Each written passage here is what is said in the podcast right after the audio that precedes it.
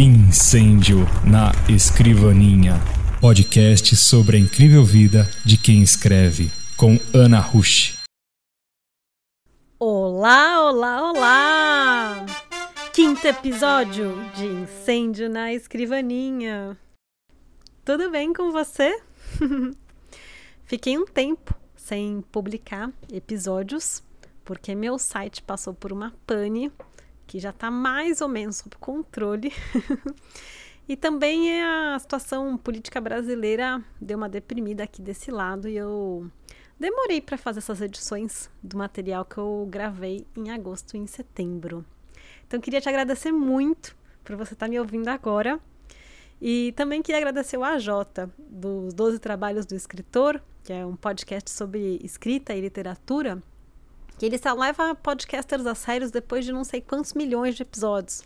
E eu tô aqui lutando para editar o quinto. então é, agradeço muito você que está aí, o AJ por me cobrar indiretamente para que eu edite meus episódios. Estamos aqui. O episódio de hoje é a respeito de monstros. O programa começa com Islândia. Nós vamos ver como os monstros podem povoar o imaginário e também a vida real. Depois, nós vamos ouvir a Pilar Bu, poeta e pesquisadora, comentar a respeito dos principais problemas em se representar um monstro. Nós vamos para o Brasil e nós vamos ouvir dois grandes especialistas em, em literaturas fantásticas, o Bruno Anselmi Matangrano e o Enéas Tavares, autores do Fantástico Brasileiro, o insólito ficcional do romantismo ao fantasismo. E o episódio termina com dicas de escrita. Nós vamos ouvir o George Amaral comentar um pouco a respeito dos principais desafios para se criar um monstro. Vamos que tá massa, gente. Até o caneco tá latindo aqui, porque incêndio na escrivaninha volta com sirenes de bombeiro e com muita lenha para queimar.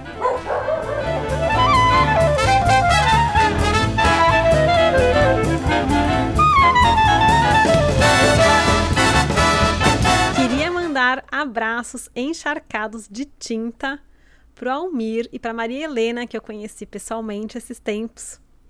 Também queria mandar para Helga Bevilá com a gente, não importa onde vocês estiverem me escutando. Um abraço bem nos, gosmento, nojento de tinta. Daquele quando a gente vai trocar o toner e fica com tinta até na sobrancelha. Também queria mandar um abraço para todas as mulheres que usam a hashtag Mulheres Podcasters, porque me senti muito abraçada em ver o uso dessa hashtag e encontrar outros programas. Parece que foi a Ira Croft que começou com isso, eu não sei, mas a Ira é uma pessoa que me inspira.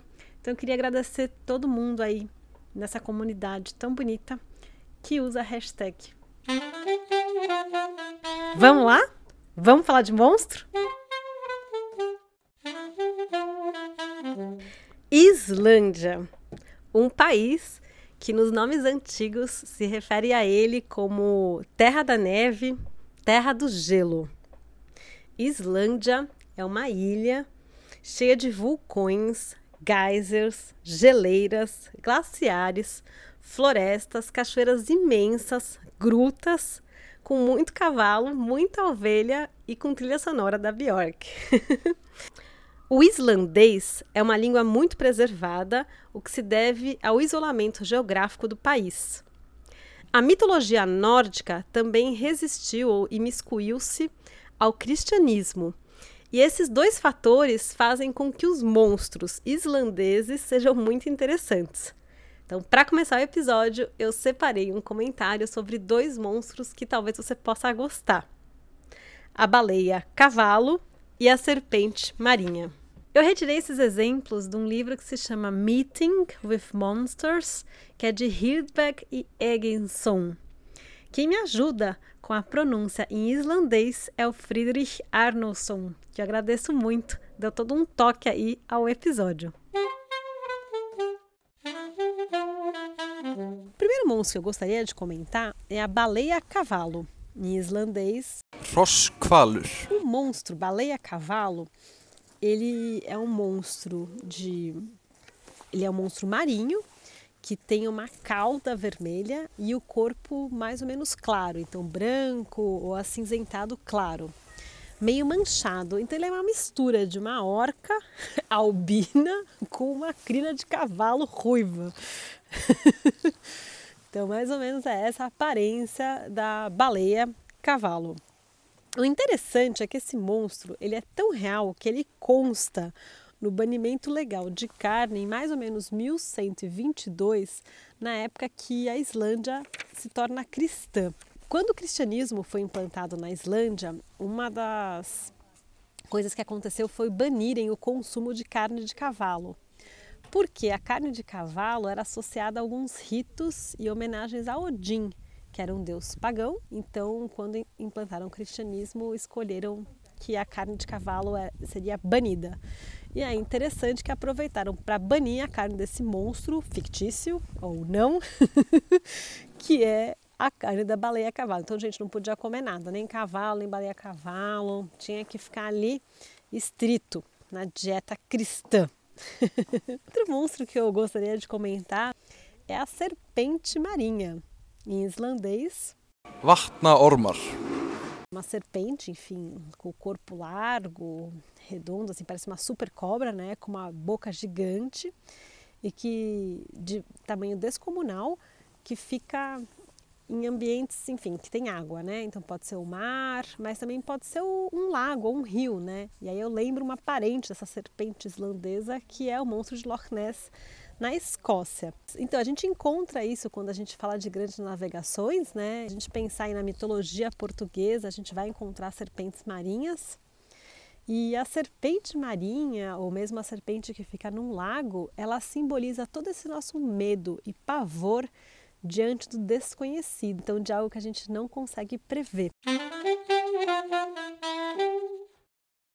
A gente vai ouvir agora a Pilar Bu, poeta e pesquisadora, que vai comentar um pouco quais que são os desafios na representação de monstruosidades. Ana, é tanta coisa pra gente pensar sobre monstro que vem na cabeça, né? Esse outro que a gente não consegue lidar, esse eu em espelho, né?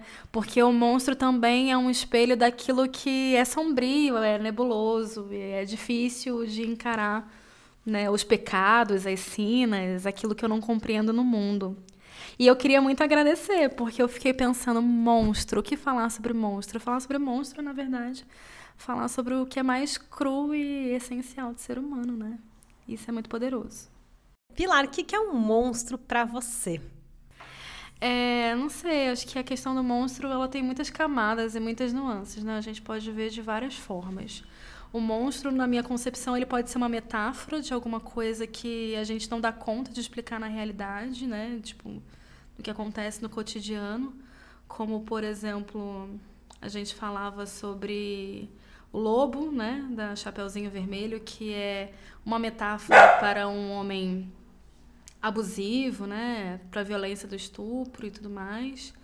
A gente pode pensar também no monstro como construção social, mas a gente pode cair em alguns probleminhas aí, né, dessas representações monstruosas.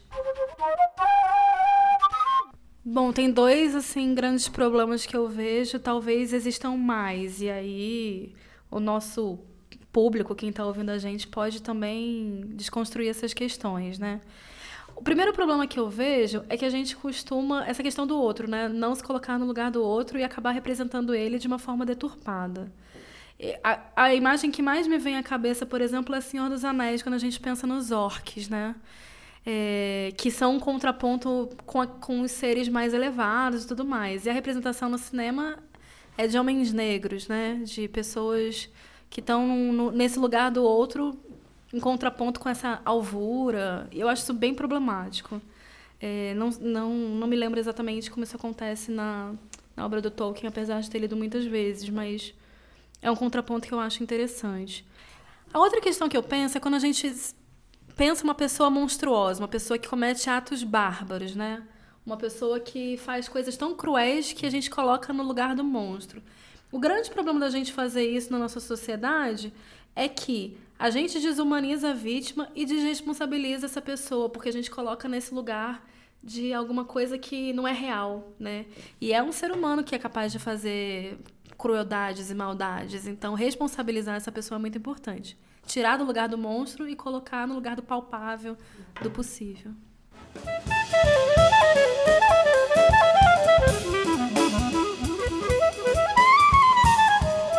Neste bloco, nós vamos ouvir os fantásticos Bruno Anselmi Mantagrano e o Enéas Tavares, autores da obra Fantástico Brasileiro, o insólito literário do romantismo ao fantasismo, que foi publicado pela editora Arte Letra esse ano.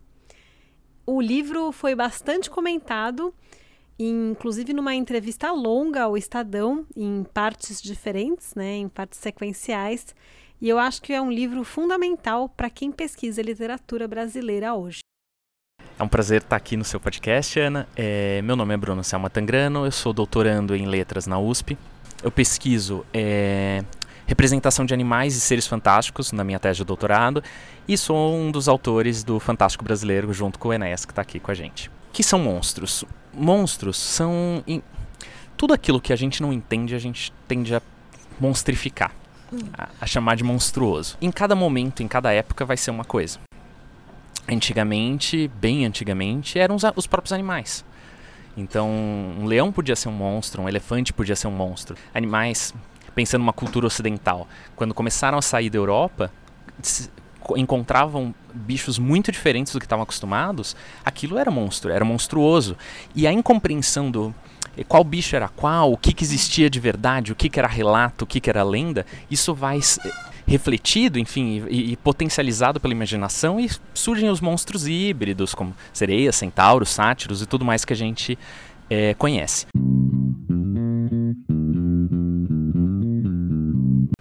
Eu sou Enéas Tavares, eu sou professor de literatura clássica na Universidade Federal de Santa Maria.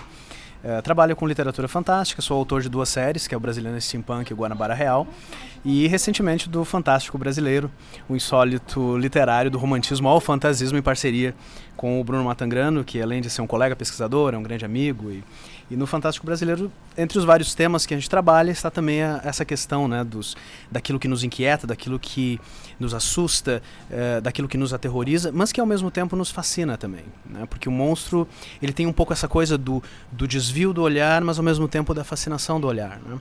É, em literatura clássica, eu trabalho muito né, com um dos primeiros monstros começa lá em Homero e vai perpassar a literatura no Ocidente, uhum. é, que é aquele monstro relacionado ao feminino. Né? Ora, se nós temos 99% da literatura ocidental escrita por homens, vozes masculinas e ansiedades masculinas, é um pouco de se compreender por que figuras como sereias, medusas, esfinges, é, entre, tota, entre tantas outras figuras femininas inquietantes, perpassem aí a, a literatura. É, a gente brinca que a, a femme fatale é uma coisa do cinema, né, do, do, do, século XX, mas na verdade se a gente vai buscar na poesia, nós temos aí exemplos é, de séculos atrás que tem essa relação com um olhar que petrifica. Né? É, o Lovecraft, que é o nosso, uma das grandes referências de horror do, do, do, do século XX, num texto crítico a respeito né, do, do, horror e do terror na literatura, vai dizer que é, o medo é um dos sentimentos, uma das sensações mais primitivas e mais, e mais naturais aos seres humanos. Né? E, e eu acho que a nossa relação com os monstros vai um pouco nessa, nessa direção. Né? É, os filmes de horror nos, nos aterrorizam, mas nós continuamos indo ao cinema para sermos aterrorizados. Por quê? Né? Porque o medo e os monstros nos ensinam algo a respeito de nós mesmos. E, e, eu acho que eu acho que essa é uma relação bem interessante. Uma coisa que é interessante notar numa perspectiva histórica é o quanto essa figura do monstro vai sendo deslocada, né? Quando a gente pensa no monstro tradicional, a gente está pensando num monstro físico, um monstro que é diferente fisicamente, por isso o animal, ou é, no começo do século XIX você tem os circos de horrores com, com, com com pessoas com deficiências, enfim, que foram monstrificadas por, aquele, por aquela circunstância. Mas com o passar do tempo, o monstro passa a ser um monstro social ou um monstro psicológico. E daí o monstro deixa de ser aquela criatura é, que está no imaginário, né, que, que não é humana, e se torna, por exemplo, uma pessoa cruel, até chegar no serial killer ou já pensando numa perspectiva muito contemporânea, passa a ser é, o, o ET ou o robô e coisas que vão extrapolando os limites do humano. Então se, se começa com animal e chega no pós-humanismo, né? nessa, nessa questão do, dos limites do que é humano. Então o monstro sofre muitas transformações. O José Gil, que é um teórico do, dos monstros, é um teórico português, ele fala que o, o grande monstro do século XXI é o serial killer. Eu estou aqui com dois especialistas, né? Queria perguntar para vocês a respeito dos monstros da literatura brasileira, né? O que, que vocês poderiam falar a respeito? Bom, de monstros humanos, a literatura brasileira está cheia. eu acho que falar dos monstros humanos seria, seria muito difícil porque tem muitos, no sentido de, de crimes, pecados, monstruosidades, para fazer uma paráfrase ao grupo de estudos do Júlio Gerra, que é um professor do FMG que estuda monstruosidade em suas diversas é, transformações e possibilidades. Mas pensando no monstro monstruoso, vamos dizer assim, é, talvez as, as, as, primeiras aparições são do século XIX, é, sem contar os relatos de viagem, que também tem coisas muito interessantes.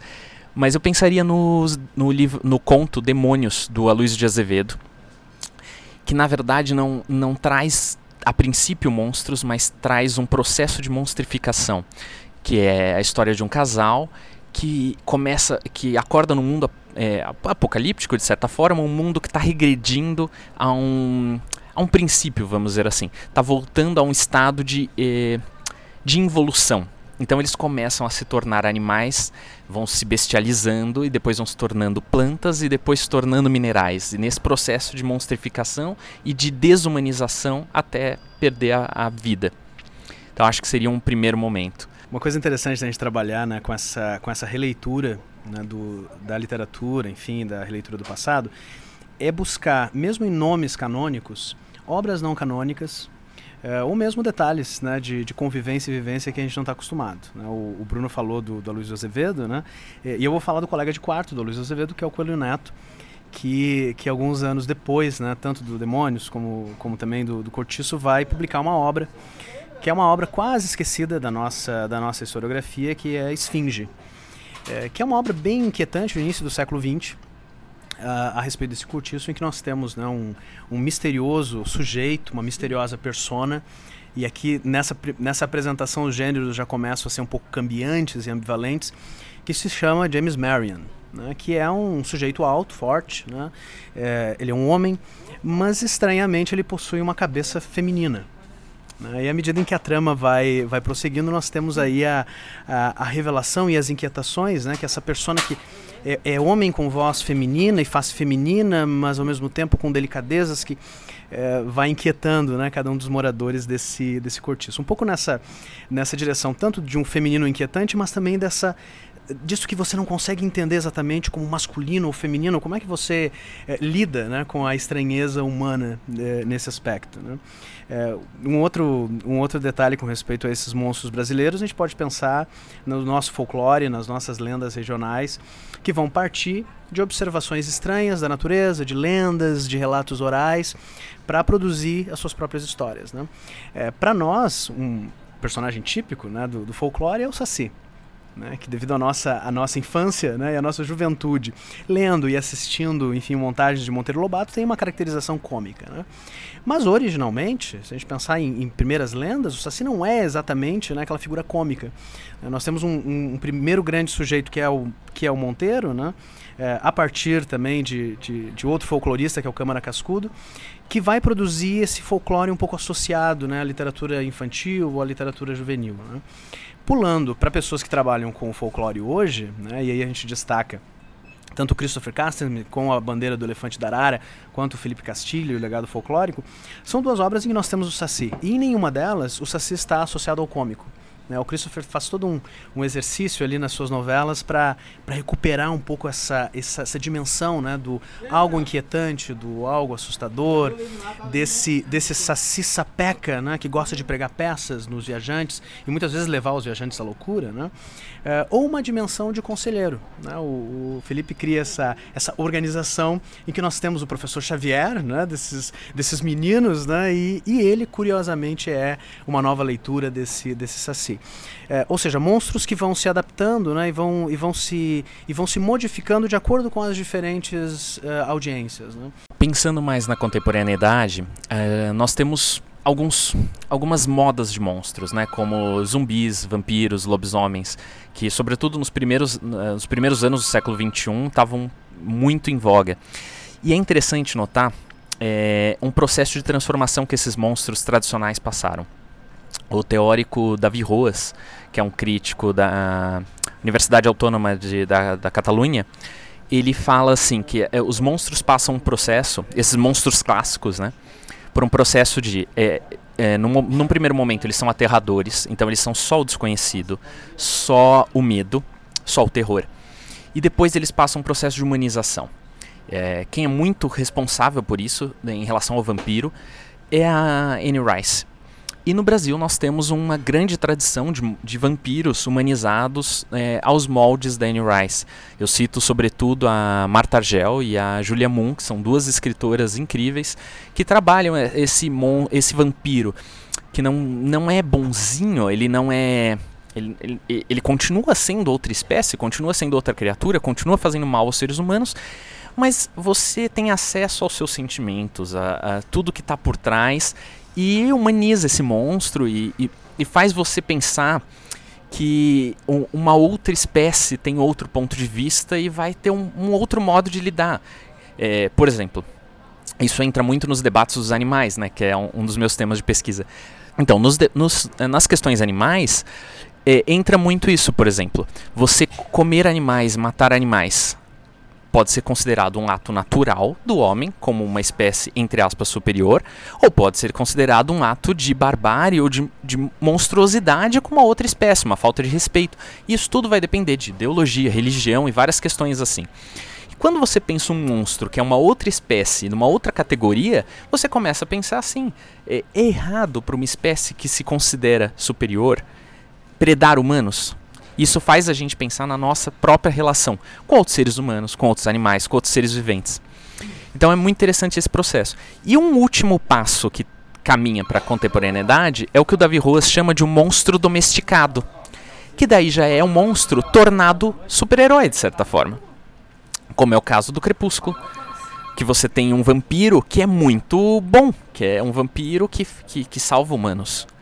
E, e de certa forma, é, acho que ele vai ficar chateado se ouvir isso. Mas o Vianco faz isso um pouco. Porque os vampiros do set, eles não deixam de ser vampiros super-heróis. Mesmo que eles fazem, é, façam algumas atrocidades em alguns momentos, mas, por exemplo, o vampiro Miguel fica do lado dos humanos e ele tem o poder de congelar o tempo, ele é muito poderoso e ele acaba fazendo às vezes de herói. Então já é um vampiro domesticado, já não é um vampiro só humanizado como é o caso do, dos vampiros da Marta Argel, que são muito sedutores e muito haitianos. Então, os, os monstros clássicos vão passando por esse processo de adaptações. Né? E queria então, para fechar esse papo aqui, vocês comentassem um pouco como é que foi lançar esse livro. O que, que é o fantasismo? Eu estou usando a hashtag. o Fantástico Brasileiro ele começou em 2000 e 12 ou 13, quando eu, eu fiz o download lá em Santa Maria, estava escrevendo lição de anatomia, e eu fiz o download de dois números da revista Bang. E para minha surpresa, na capa, ao lado de George Martin, né, tinha um Machado de Assis, né, falando né, um fantástico brasileiro, literatura fantástica brasileira. E eu fiquei muito fascinado por aqueles dois artigos. Eram dois, dois artigos curtos, mas dois artigos que, que faziam uma, uma organização sistemática, né? A gente já supõe quem seja o autor. Uma organização sistemática do que, que era a literatura fantástica brasileira no 19 e no 20. É, o tempo passou, via conhecer o, o, autor, que por sua vez tinha lido Lição de Anatomia, um livro que indiretamente ele havia né, influenciado com, com seus artigos. E, e, nós ficamos muito amigos, né? por causa de uma figurinha literária básica, depois de cinco minutos de conversa, que é a Annie Rice. Né? Tanto eu quanto o Bruno adoramos Annie Rice, e a partir dali foi amizade para a vida. Né? É, em 2015, nós recebemos um convite da URGS para organizar uma exposição sobre steampunk, e na época nós já tínhamos um projeto de pesquisa lá na UFSM dedicada ao fantástico brasileiro. Aí eu propus para a Cláudia Betcher, que é a diretora do Difusão Cultural da URGS, para fazermos uma exposição não do steampunk, deixar essa exposição para um futuro próximo e fazermos uma exposição da história da literatura fantástica brasileira, né? o que ela achou um pouco estranho, né? Uma história da literatura fantástica, mas isso existe? Eu disse, sim, existe, né? E isso vai, isso vai te surpreender. É, nós ali fizemos essa exposição que compreendia 27 painéis, algo como 20 mil palavras, né, no decorrer desses, desses 27 painéis. E a partir da exposição, que foi levada para outras cidades, nós começamos a trabalhar no livro. É, que é um livro que finalizou com 100 mil palavras, com muito mais autores, muito mais obras, né? E, e, um livro que apresenta essa, essa releitura dos 200 anos da nossa história literária a partir desse viés, com autores conhecidos, mas obras desconhecidas, com autores desconhecidos e obras desconhecidas e com autoras desconhecidas. Né? Uma coisa que nós percebemos nas últimas décadas, graças né, aos estudos pós-colonialistas, feministas, estudos culturais também, foi esse apagamento de autoras, autores por razões étnicas ou de obras que não atendiam a uma determinada noção né, de, de clássico ou de, de realismo. Então o Fantástico Brasileiro ele ele faz também esse levantamento, né, essa recuperação de todos esses autores e de todas essas obras, culminando no fantasismo, né, do qual Bruno Matangrano pode falar muito melhor do que eu. O fantasismo é uma proposta de movimento literário. É, e quando a gente fala movimento, a gente, por exemplo, eu já, já entrei em conversas com pessoas que falavam: não, mas a fantasia já existe, por que, que o fantasismo é algo novo? A fantasia é um modo narrativo ou um gênero literário. O que significa que é um, estilo de escrita, de, de estilo de narrativa, que vai de gerar determinados tipos de livro. Que não vou entrar no mérito do que é uma fantasia, mas a maioria das pessoas sabe, está no senso comum. O fantasismo é um movimento literário. E o movimento nasce de uma intenção de um grupo. Quando você pensa em movimentos literários, você pensa em grupos de escritores, mas não só de escritores, de divulgadores, de editores e de leitores que buscam um ideal comum. Então a gente começou a notar que ao, ao longo dos primeiros anos do século XXI, houve uma intensificação de pessoas que queriam escrever literatura fantástica em suas diversas vertentes, mas sobretudo fantasia, mesmo que fantasia hibridizada com hibridada com outras formas, com outros modos narrativos, com outros gêneros literários. E essas pessoas começaram a se reunir, criaram grupos que começaram a fazer eventos como o Fantasticon aqui de São Paulo, ou como a Odisseia de Literatura Fantástica, que acontece em Porto Alegre. E começaram a surgir editoras voltadas para isso, ou grandes editoras começaram a lançar selos voltados para isso, e grupos de pesquisa acadêmica começaram a, a querer estudar isso. Então, você tem um, uma ideologia em comum, um objetivo em comum. E isso é uma característica de movimentos literários. Porque apesar do que se ensina nas escolas, movimentos literários, pelo menos os, o, a maioria deles que aconteceu do século XIX para cá, nasceram da intenção de autores e não a posteriori pela crítica. Então, quando eu e Enéas falamos do fantasismo, não é só na perspectiva de teóricos, mas é na perspectiva de quem lê, de quem consome, de quem escreve, de quem trabalha com livro e de quem está conversando com essas pessoas e que queriam uma bandeira para defender já que a literatura fantástica foi por tanto tempo marginalizada, considerado algo menor, considerado algo menos importante.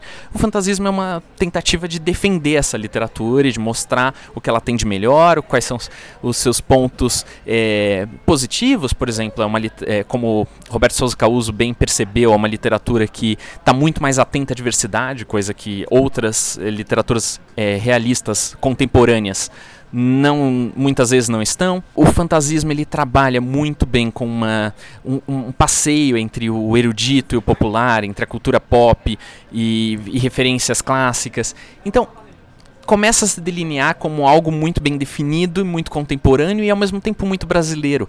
Porque se algum tempo atrás nós tínhamos preconceito, por exemplo, com uma história passada em São Paulo, hoje procura-se uma história passada em São Paulo não é qualquer leitor que quer um, um, um, autor brasileiro escrevendo sobre uma pessoa nova-iorquina por um autor que nunca foi a Nova York. Não, eles querem ver outras possibilidades da nossa própria realidade. Um exemplo muito bom disso é a, a fantasias urbanas, como Exorcismos, Amores, Uma Dose de Blues, do Eric Novello, que repensa São Paulo a partir de um olhar da fantasia ou como faz Felipe Castilho numa, no, na Ordem Vermelha, que é uma alta fantasia, ou seja, um, uma história que não se passa no nosso mundo, e sim num mundo outro, mas que recupera traços de brasilidade, traços da nossa cultura, que de um modo que só um brasileiro poderia fazer. Isso criando uma voz muito autoral e muito com um estilo muito próprio e muito divergente, diferente, divergente das fantasias europeias, que têm outras referências, como é natural. Então, vamos dizer assim que o fantasismo é uma consolidação desse movimento em, em defesa da literatura fantástica. E num movimento cíclico que aconteceu ao longo de toda a nossa história, que, que alterna uma literatura mais imaginativa, uma literatura mais realista. E creio que estamos vivendo um movimento, um momento da, dessa literatura imaginativa, que é o fantasismo. Eu acho que o fantasismo ele, ele tem muito essa preocupação de olhar para o passado, de não esquecer o passado. Né? É um pouco um truísmo, lugar comum da nossa cultura de que nós não temos memória. Né? O Roberto Souza Causo, na, no pós-fácil do Fantástico Brasileiro, fala a respeito né, dessa, desse produto do esquecimento que parece ser aquilo que nos define enquanto cultura.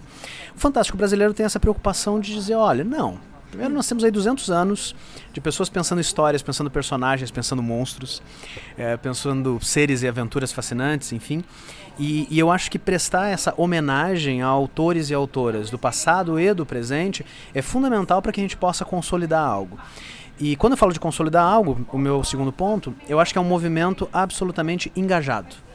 Né? Ele é um movimento que está olhando para a sala de aula, ele é um movimento que está, enquanto autores que estão buscando levar a sua literatura para jovens leitores, discutindo com educadores, nós somos né, acadêmicos, eu, eu sou professor, é, Christopher Cassian é professor, o Duda Falcão lá do, Rio Grande do Sul também é professor, é, e isso altera um pouco a nossa perspectiva, né? especialmente porque a gente cresceu com críticas à literatura que nós consumimos. Né? E então o fantasismo ele vem um pouco para coroar essa, essa, esse engajamento, né? Que é uma, uma coisa na qual eu, eu sempre acredito. E nesse chamado às armas, né? Que é uma coisa que o Bruno brinca, né? Eu sempre acho que é, chamarmos as armas para fazermos algo, organizarmos eventos, organizarmos podcasts ou conversas como essa é fundamental para que a gente modifique aí a literatura no nosso país. E eu acho que esse engajamento que o Enéas falou, esse engajamento por defesa da, das minorias, da diversidade, esse engajamento por uma popularização da leitura, por um uso do fantástico nas escolas, por um, um diálogo maior entre diversas faixas etárias, mas também o um engajamento em fazer uma literatura fantástica que também dialogue, de certa forma, com, com uma preocupação estilística, com uma preocupação da linguagem, que por muito tempo não não esteve na literatura fantástica, justamente por ela ser marginal e não encontrar um espaço em grandes editoras, por exemplo. Então, hoje em dia, você tem uma literatura fantástica que já está amadurecendo e pode se preocupar com questões eh, não tradicionais ao fantástico, como se preocupar com, com estruturas narrativas diferentes, com linearidades diferentes, com sonoridade, com ritmo, com, com outras formas brincar com as formas, inclusive. Acho que uma pessoa que faz isso elevado a uma potência muito alta e que trabalha muito bem com essa questão da forma, sobretudo sonora, é o Luiz Brás, pseudônimo de Nelson Oliveira, heterônimo, desculpa, de Nelson Oliveira. Luiz Brás trabalha com essa potencialidade da poesia na prosa fantástica. Então, é, e essa possibilidade de, de experimentar com essas novas formas é, é, o resultado desse percurso de 200 anos de literatura fantástica que vai se transformando pouco a pouco. Não é uma coisa que, que vai acontecer com o primeiro autor, nem com o segundo, nem com o terceiro. É, é esse resultado. Eu acho que o fantasismo é isso. É esse bom momento da literatura fantástica, dessa defesa da literatura fantástica, quando as pessoas não têm mais vergonha de serem assim rotulados como acontecia 20 anos atrás. E nas dicas para quem escreve, o convidado é George Amaral. Você deve lembrar dele porque ele participou do episódio sobre distopia e procrastinação e ele conta lá como é que faz para procrastinar e não escrever. não, mentira. A gente fala de outras coisas também no episódio. Bom, o George ele é mestre em teoria literária e comparada pela USP, é publicitário de formação. Já publicou 13 livros como ilustrador no Brasil, nos Estados Unidos e na Noruega. E como escritor, você pode ler ele na, na editora Estronho e também na revista Trasgo. Nós ficamos amigos porque ele estudou a obra do China Mieville e ele fez uma dissertação a respeito disso. O Jorge e eu estamos produzindo um original e eu estou muito animada, voltada para pessoas que gostam de escrever. E ano que vem, aí, 2019, teremos novidades. Então vamos ouvir o George falar um pouco como se faz para escrever um monstro. Como é que faz um monstro, George? Como é que a gente cria? Já que o monstro sou eu. Vamos ser um pouquinho de Dr. Frankenstein. Então, eu, quando, quando penso em criaturas estranhas, eu sempre tento ver. É, a gente pode pensar, por exemplo, se ela é uma espécie de sombra do, do humano, né?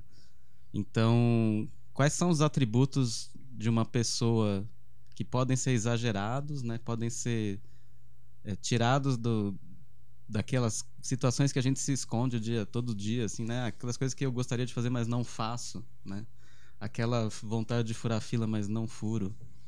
E, e ressaltar isso numa criatura. Isso era muito comum. Os monstros mais tradicionais normalmente tinham esse apelo, né? Os monstros mitológicos. Aquelas situações que aquelas coisas que o, o, nosso dia a dia nos reprime, mas a gente gosta de liberar numa espécie de monstruosidade noturna, por exemplo. Uma espécie de Batman, né? O cara que de dia é bonzinho e empresário e à noite se veste de morcego. Como é que será que o Elon Musk se veste à noite? É. então tem esse lado do, do negativo do humano, vamos podemos chamar assim de forma bonita. E tem outras formas de criar monstros também. Tem, por exemplo, na obra do, do China Mieville, que eu estudei, ele cria muitos monstros com base nas questões soci sociais, sociopolíticas. Então ele tem monstros que são é, feitos pelo lixo, pelas mercadorias é, que não são mais úteis. Ele tem um monstro que é uma espécie de representação do, do que o capital vai nos fazer se ele continuar crescendo sem parar até nos consumir. Tem monstros que são uma espécie de zumbis que podem ser né, é, nós mesmos frente à, à televisão, frente à, à, mídia, né? quando a gente perde a nossa própria consciência. Tem os vampiros que são clássicos, né? que às vezes são considerados como representações também de, de, de um capitalismo que suga as pessoas. E eles já foram, ao longo do tempo, reformados, várias vezes até brilharem. Né? E então os monstros podem ser vários tipos de representações de coisas que não estão tão claras pra gente, mas que podem ser exaltadas assim de forma negativa. E às vezes nem tão negativa assim, né? A gente pode ter uns monstros que no fim são bonzinhos, né? Que trazem alguma é, uma reflexão do tipo, ah, será que é uma pessoa ou alguém por ser monstruoso por fora, será que por dentro ela não pode ser boazinha? Tem muito É, disso. porque no Frankenstein, né, o monstro, ou a criatura, a gente gosta muito, né, de, dessa personagem. Inclusive, o livro Frankenstein, muita gente confunde, né, que o, o pai da criatura lá, o doutor Frankenstein, que é que chama Frankenstein. O monstro, ele não tem outro nome a não ser o monstro, né? E o doutor é muito mais monstruoso ah, é que, que, o próprio monstro. Bailista total, assim. E eu tava pensando também, além dos vampiros que claramente você quer ser vampiro em várias histórias de vampiro, você fica com mais vontade de ser vampiro do que ser ser humano, né? Porque afinal de contas eles que estão lá por cima da cadeia alimentar dos, dos seres, né? Eu fiquei pensando na Frozen, que na Frozen é, tem uma coisa assim do monstro também ser a, a, uma garota e o poder monstruoso dela quando ela deixa soltar o poder, né? Let it go é, aquilo, enfim, parece assim que você, você empatiza, né? Você quer que ela use os poderes dela, que são um tanto quanto monstruosos, né? você quer que ela se utilize, você não quer que ela fique presa tal. Como é que funciona essa inversão de quando o monstro ele passa a ser alguma coisa que a gente gosta, mas também calma?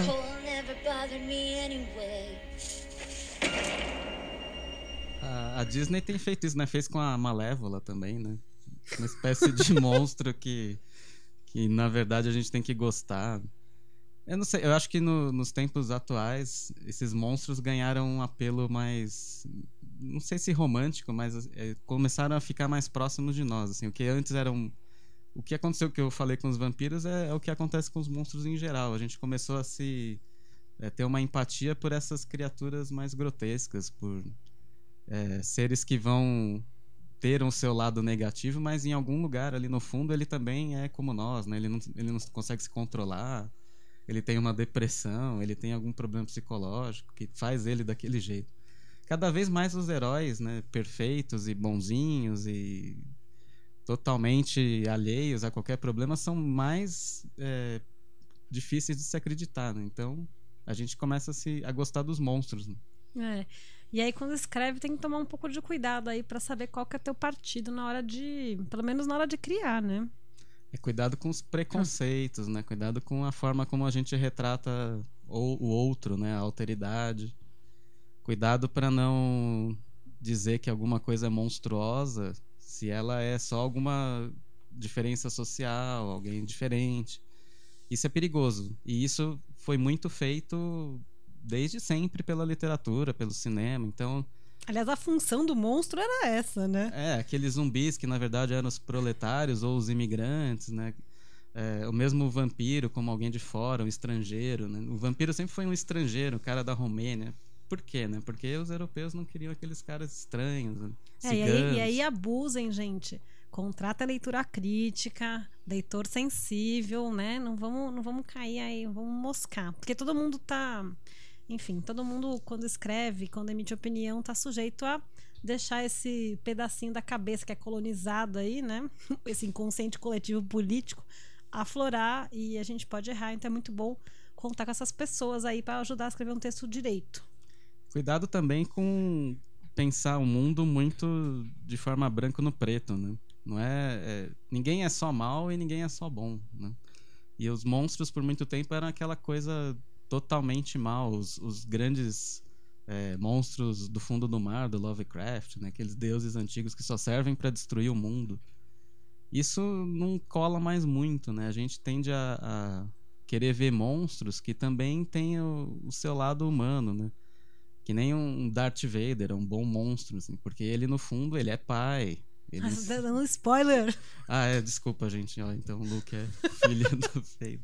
O que, que é isso? Eu tava pensando que até na quinta estação, que é, enfim, que fala é um apocalipse, né? Tem um motivo para a Terra ser, ser apocalíptica. Que aí não vou falar porque é spoiler, né?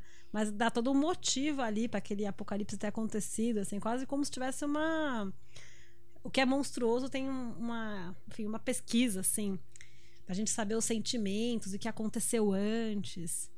A gente gosta sempre de falar do Aniquilação do Vandermeer, né? E também os monstros dele alguns dando um mini spoiler assim, alguns já foram humanos, né? Tem aquela influência da natureza. A natureza como monstro, né? Como é como lidar com isso? Será que a natureza tem uma índole? Né? Será que ela pode ser considerada monstruosa ou ela só está fazendo aquilo que ela faria se a gente não estivesse aqui? Uau, hein? Bom, então queria agradecer, Jorge, pela sua participação uma vez mais. Obrigado, Ana. Que assunto que você quer que eu comente ainda? Que eu não comentei, são muitos. Use a hashtag Incêndio na Escrivaninha, tudo junto, no Twitter, no Instagram ou no Facebook. Participe do nosso grupo do Facebook, que é onde a gente manda coisas que não dá para mandar só por áudio. Então, imagens, vídeos. Temos também o nosso grupo no Goodreads, onde a gente organiza as leituras e passa bonitinho quais foram os livros citados no episódio. E agora, para fechar, na Poesia Salvando o Dia, eu vou ler um poema que eu sempre quis ler no podcast. Só que eu estava esperando que casasse com o tema. É, até a capa do livro é monstruosa, não tô brincando. Chama-se, o livro chama-se Ultra Violenta, Poemas para picar e comer com as mãos da Pilar Bu, e eu vou ler o poema que dá título ao livro. O, a editora é a Cotter ultraviolenta. Estou em processo de troca de corpo, readequando unhas, pelos e músculos. Tirando esse outro que habitava há um tempo por aqui. Estou trocando a lente, o sapato que já não cabe. Estou trocando a pele, o pólen, a prole, o vazio. Estou trocando as palavras. Estou voando para me partir no chão mudar o sangue, as gravatas obsoletas, as desculpas vis, os caminhos sem volta. Estou mudando de endereço, de andar, de bicicleta. Estou mudando de genealogia, porque eu gostava mais quando eu me entendia menos. Você ouviu Incêndio na Escrivaninha com Ana Rush. Locução de Max Tab pela Sens Rádio Podcast.